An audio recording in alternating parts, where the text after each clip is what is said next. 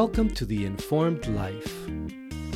In each episode of this show, we find out how people organize information to get things done.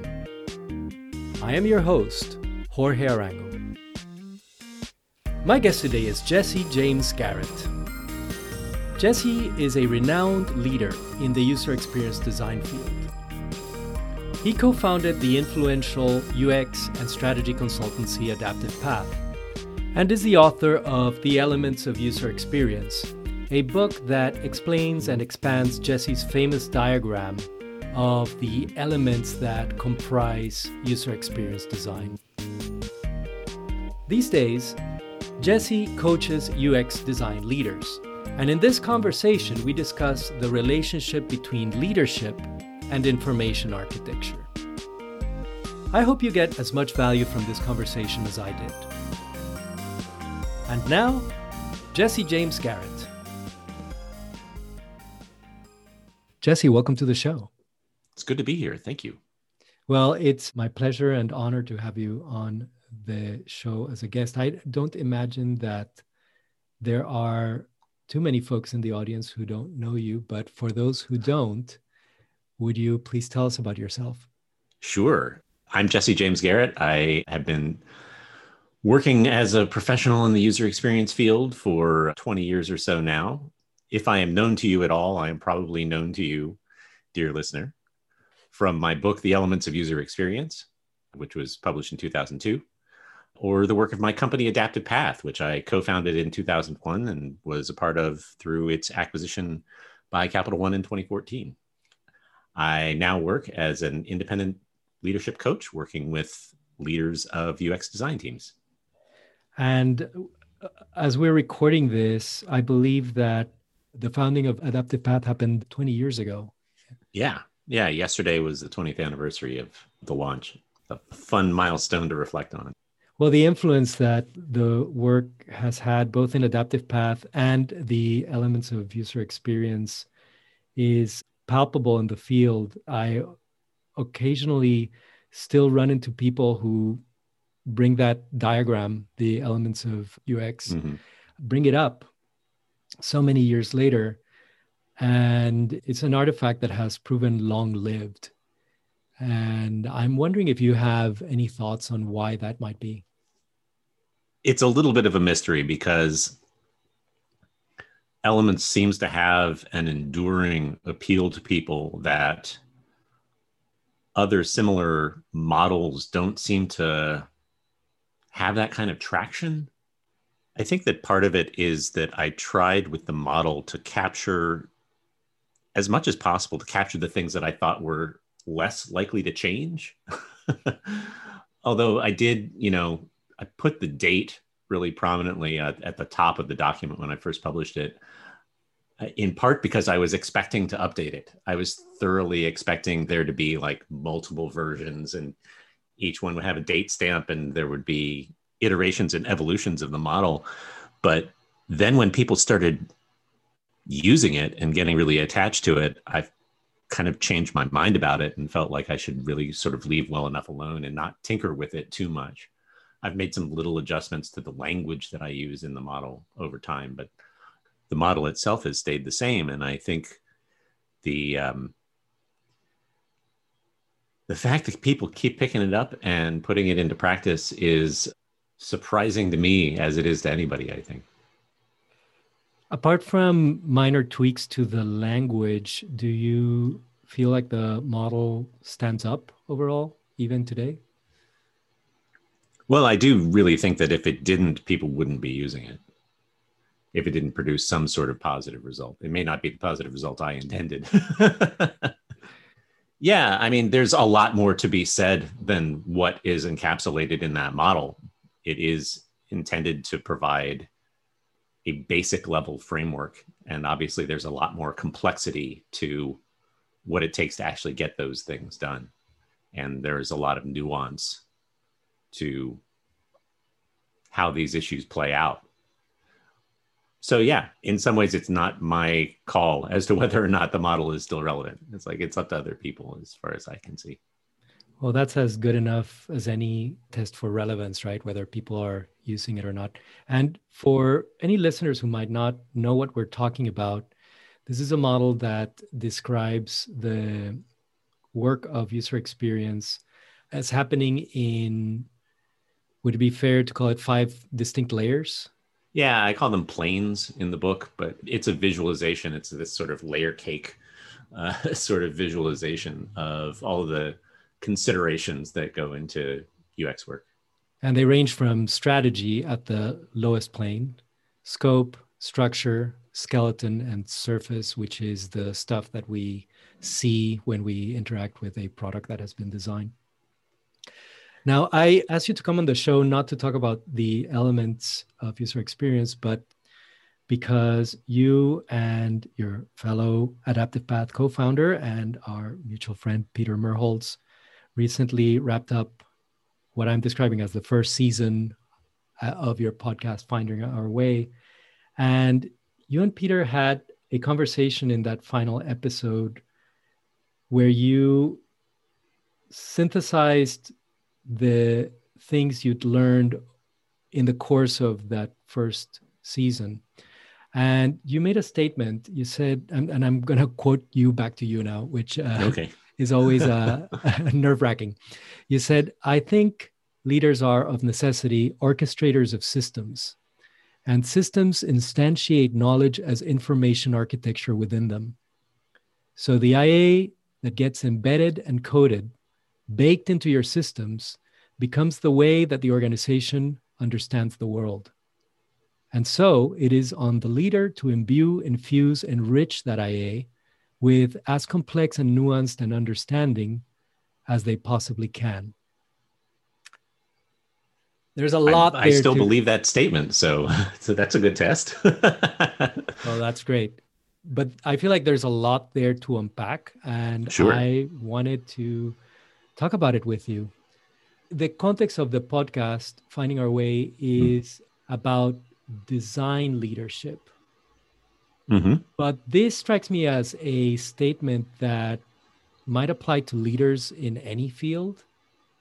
I believe that's true. I, I believe that any leader, anyone who gives direction to people in an organization, is on some level a steward of the organization's understanding of the problems that the team is trying to solve. And that understanding, when that gets systematized, information architecture is systematized understanding. It takes the associations between ideas that give meaning to human endeavor, human behavior, the world, and makes that concrete in ways that systems can then use so that knowledge, that insight can be scaled.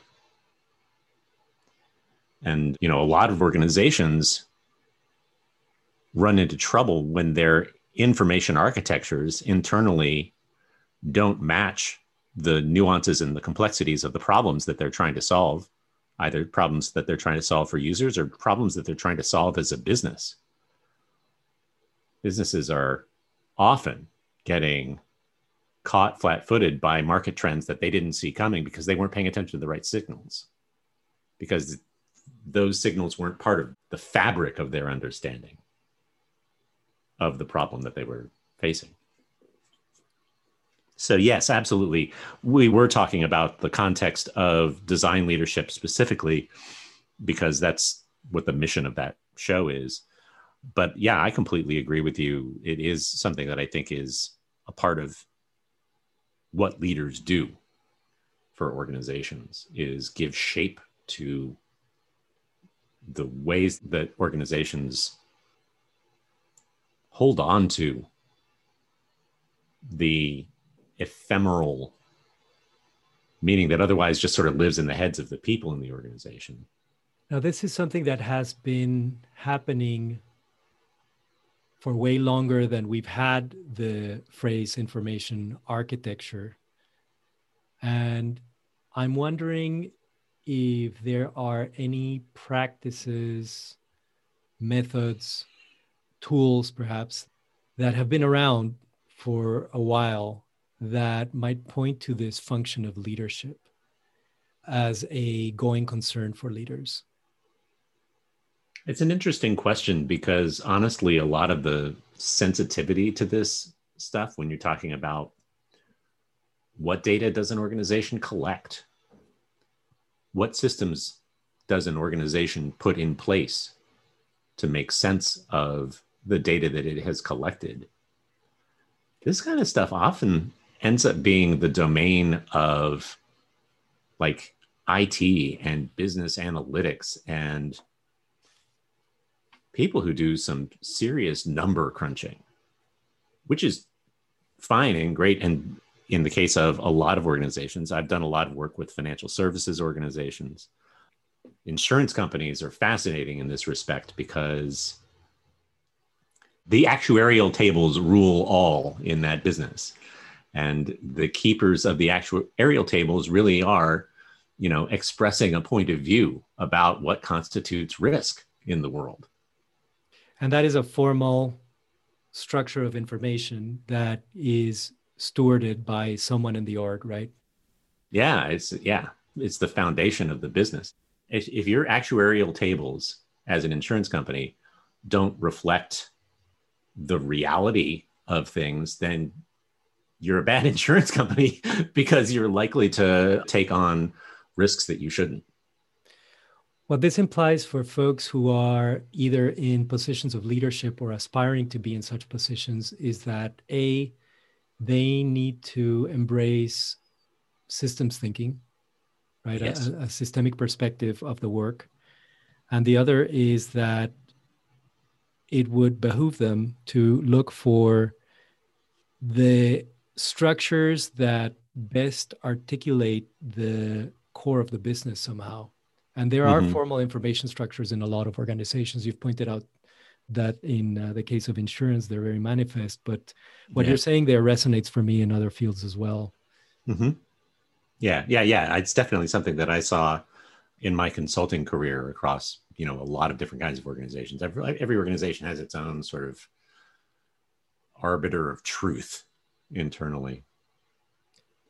You know, I think one thing that we've been doing for a long time as UX practitioners, or at least one thing that we often did as UX consultants was encourage the leaders that we were working with to step into storytelling as a tool to be able to make their case for what they wanted to do from a design perspective storytelling is a sense making activity. It's a way of giving people an understanding of the world. So it's very similar to information architecture in that way. So for leaders of any stripe, whether you're leading a design team or whether you're leading any other kind of team, to take a step back and ask myself, where am I the sense maker for the organization? Where am I the one who is interpreting and giving meaning to information. And sometimes that is happening largely in Slack or or e- emails to the team or other kinds of communications. And sometimes that's happening in the context of more formal data structures, like you and I have been talking about.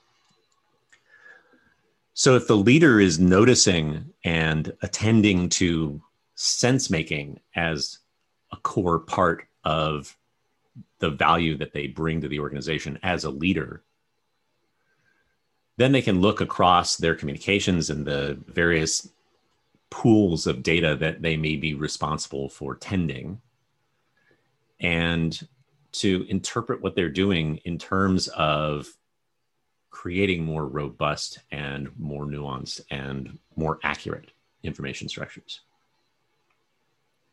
I'm hearing two things there. One is that leaders need to have the wherewithal to understand the organization, its context, its goals, its way of being in the world, understand it in some kind of systematic way.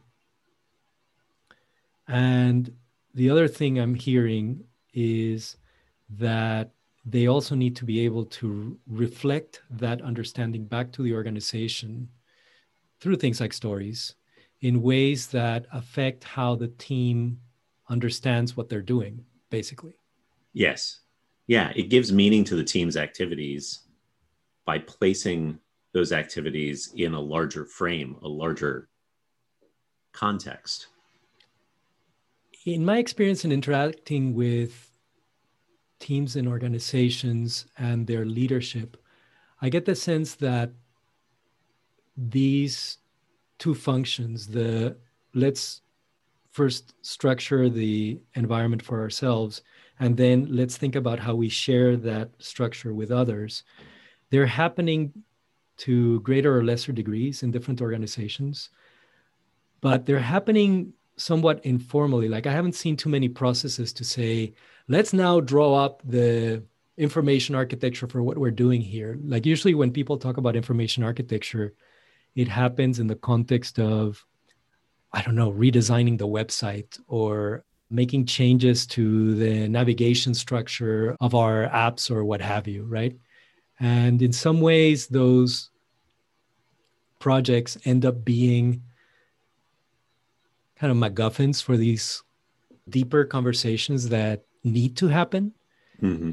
And I'm wondering if there's a way to overcome that gap where we do information architecture more explicitly in service of having the organization understand itself better or the team understand itself better in its role yes i have done work like that in the guise of process work that engaging with a team, trying to understand what the different elements of the team are, what each element of the team is intended to accomplish, how those pieces are supposed to work together. In order to engineer any kind of a process like that, that has to be rooted in an understanding at a conceptual level of what are the factors that go into play in producing whatever the team is there to produce or achieving whatever the team is attempting to achieve. And how are you making sure that all those factors are accounted for? And how are you setting priorities among those things? These are all decisions that inform the process work, but that's not the process work. That's the IA work that underlies the process work. Is this more of a top down or a bottom up effort? I think of it as being more of a top down effort just because I am, I've been thinking a lot about stewardship as one of the elements of leadership that we don't really talk about, which is that you have a group of people and a set of resources in your care as a leader. And that creates certain obligations, from my perspective, on you as a leader to ensure that you pass those things along to the next leader in the healthiest possible state that you can. And that means looking out for your team. It also means looking out for your processes. It also means looking out for your systems. And it also means looking out for that deep underlying understanding that drives all of those things. I mean, where are leaders doing that information architecture work right now? I'd say they're doing it every time they structure a document that presents to their executive leadership what they want to try to accomplish with their work what that hints at to me at least is the the fact that this storytelling function that you were talking about earlier the part that has to do with sharing with the rest of the organization the understanding that we have of our own understanding that act of telling the story influences the understanding. It's like the two are related right? Yeah. There's a feedback cycle happening where like you put it out there you say well this is how we see things and maybe your peers and other groups might say no it's not like that at all. From our perspective it looks like this and that tweaks your own architecture no Mm-hmm. Yeah, yeah. I mean, when we talk about cross functional collaboration, what we're often talking about is the process of aligning the differing information architectures, the differing models of understanding of the problem that these cross functional teams have. That the design team has one understanding of a problem, technology team has a different understanding of a problem, business folks have a third different understanding of the problem. These things need to be reconciled in order for those teams to move toward a common goal together. So we don't end up with the design team is designing a car, but the engineering team is building a submarine, while the business folks have sold to the senior leadership that we're building an airplane. This is such important work. And it strikes me, just in hearing you describe it, that it's something that happens often as a side effect of other initiatives. Yeah. Like it's not like you set out to explicitly build that understanding and compare the delta with the understanding of that other org. It's more that both of you are tasked with collaborating on something, and the process of collaboration is what surfaces these distinctions. It forces it. Yeah, yeah, yeah. You're not really doing it as a separate, explicit step because it's part of everything you have to do as a leader in a lot of ways. It feels to me like we are talking kind of in the abstract when we talk about these understandings. And when we say that somebody is presenting to their colleagues, what might come to mind is something like a slide deck, right? Mm-hmm. And folks tend to gravitate towards things that they can see and understand. And the slide deck might be the manifestation of this understanding, but it's not, um, it might not be kind of its purest expression. And I'm thinking of things like concept maps, where we mm-hmm we map out our understanding of a domain just not even for sharing with others but to understand it ourselves. And i'm wondering if in the process of stewarding this understanding of who we are what we do what our role is how we're structured what our processes are i'm wondering if there are artifacts that could embody that under- yeah. that kind of abstract understanding. I think so much of it depends on the leader and I feel like what you're reaching for or suggesting is a mode of leadership that is really kind of an IA centered or an IA driven leader. And that's a very interesting idea to me. I haven't met one. You know, I would say I have met some leaders who, because of their experience with collaborative ideation processes are used to getting their ideas out in a way that is still abstract. You talked about concept maps. That's a great example. Mind mapping is a tool that I've seen business le- leaders use that is definitely an information architecture tool. You're doing an IA process when you're engaging with mind mapping, but they wouldn't necessarily think of that as IA work and they don't necessarily make it central to how they analyze problems or make decisions. The people that I've worked with who have been in those kinds of leadership roles tend to be a little bit more constrained and not have formal tools for getting their ideas out. They just communicate and they do it in the context of structuring and organizing their communications. And a lot of times that is what is foisted upon them by the communications culture of the organization. I have worked with organizations where there were such strong cultural taboos around what you could and could not do in the context of a slide deck where you know like i have worked with an organization for example where if you had anything that was going to the board of directors the deck had to follow a very specific structure and format. And if your idea needed more than three to five you know basic sections to express that idea your idea was not ready for the board of directors because they were consuming so much content from across a very large organization. They needed everything encapsulated and summarized and standardized so that they could make the decisions that they had to make. But what that forced on the entire organization was a communication style that drove out nuance, drove out conversation, drove out a lot of what you're talking about, which is that moment to moment flexibility in the decision making process. That you know for a lot of decisions is utterly necessary. Yeah it, it comes back to this notion of top down versus bottom up right? Because the implication there is that there is a level of nuance that is inappropriate for folks at this level mm, mm-hmm. and right. uh, that's a questionable stance i think yeah um, so you advise leaders, you advise folks who are stepping into leadership. Mm-hmm. How would someone who is either in a leadership position or looking to get into leadership, how could they develop these particular muscles? The way that I talk to folks about design leadership who have come from a design background, that is to say, they've been doing design work is that leadership is just another design problem.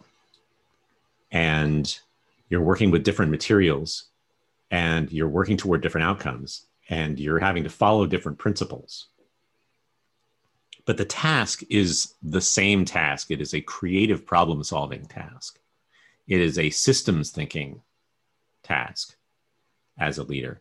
So, looking at the ways that you're already doing that systems thinking, the ways in which you're already doing that architecture for yourself in the work that you're already doing. And those will be your strengths and those will be the pillars that you can lean on that are going to support your work as a leader going forward. They will evolve and they will not look like what they looked like when you were doing content inventories or task flows or whatever other artifacts you might have been working on as a designer but the skill set that you're building is the same skill set. So it's in you. You just have to recognize it as such. Yeah. And build into it, which is kind of what we've been talking about, right? Like getting the sensitivity to read the environment and articulate it in a structured way. And also to remain true to your own perspective. You know, I see a lot of people who step into leadership for the first time and they start trying to emulate what they've seen of other leaders, which is a totally natural thing to do. Makes total sense. However, every effective leader leads from their own strengths and recognizes that those strengths are going to be different from the strengths of the people around them and leverages that difference. And leaders who try to emulate modes of leadership that don't suit their natural abilities, they struggle and they create a lot of hardship for themselves that they don't need to have if they could just believe that they already had the power, because I believe they do. Well, that strikes me as a fabulous place for us to uh, wrap this conversation. It's an empowering uh, exhortation to folks to be themselves and um, develop their own powers. Thank you so much for that, Jesse. Where can folks follow up with you? You can find me on Twitter. I'm at JJG. I'm also on LinkedIn from time to time these days. Uh, you can find our podcast, Finding Our Way, at findingourway.design. And you can find out more about my coaching practice at jessejamesgarrett.com. Well, thank you so much, Jesse. It's been a real treat having you on the show. Thanks, Jorge. It's been fun and thank you for listening. As always, you can find notes and a transcript for this episode at theinformed.life. If you'd like to be notified when new episodes come out, please subscribe to my newsletter at theinformed.life/newsletter. And if you're enjoying the show, please rate or review it in Apple's podcast directory. This helps other folks find it. Thanks.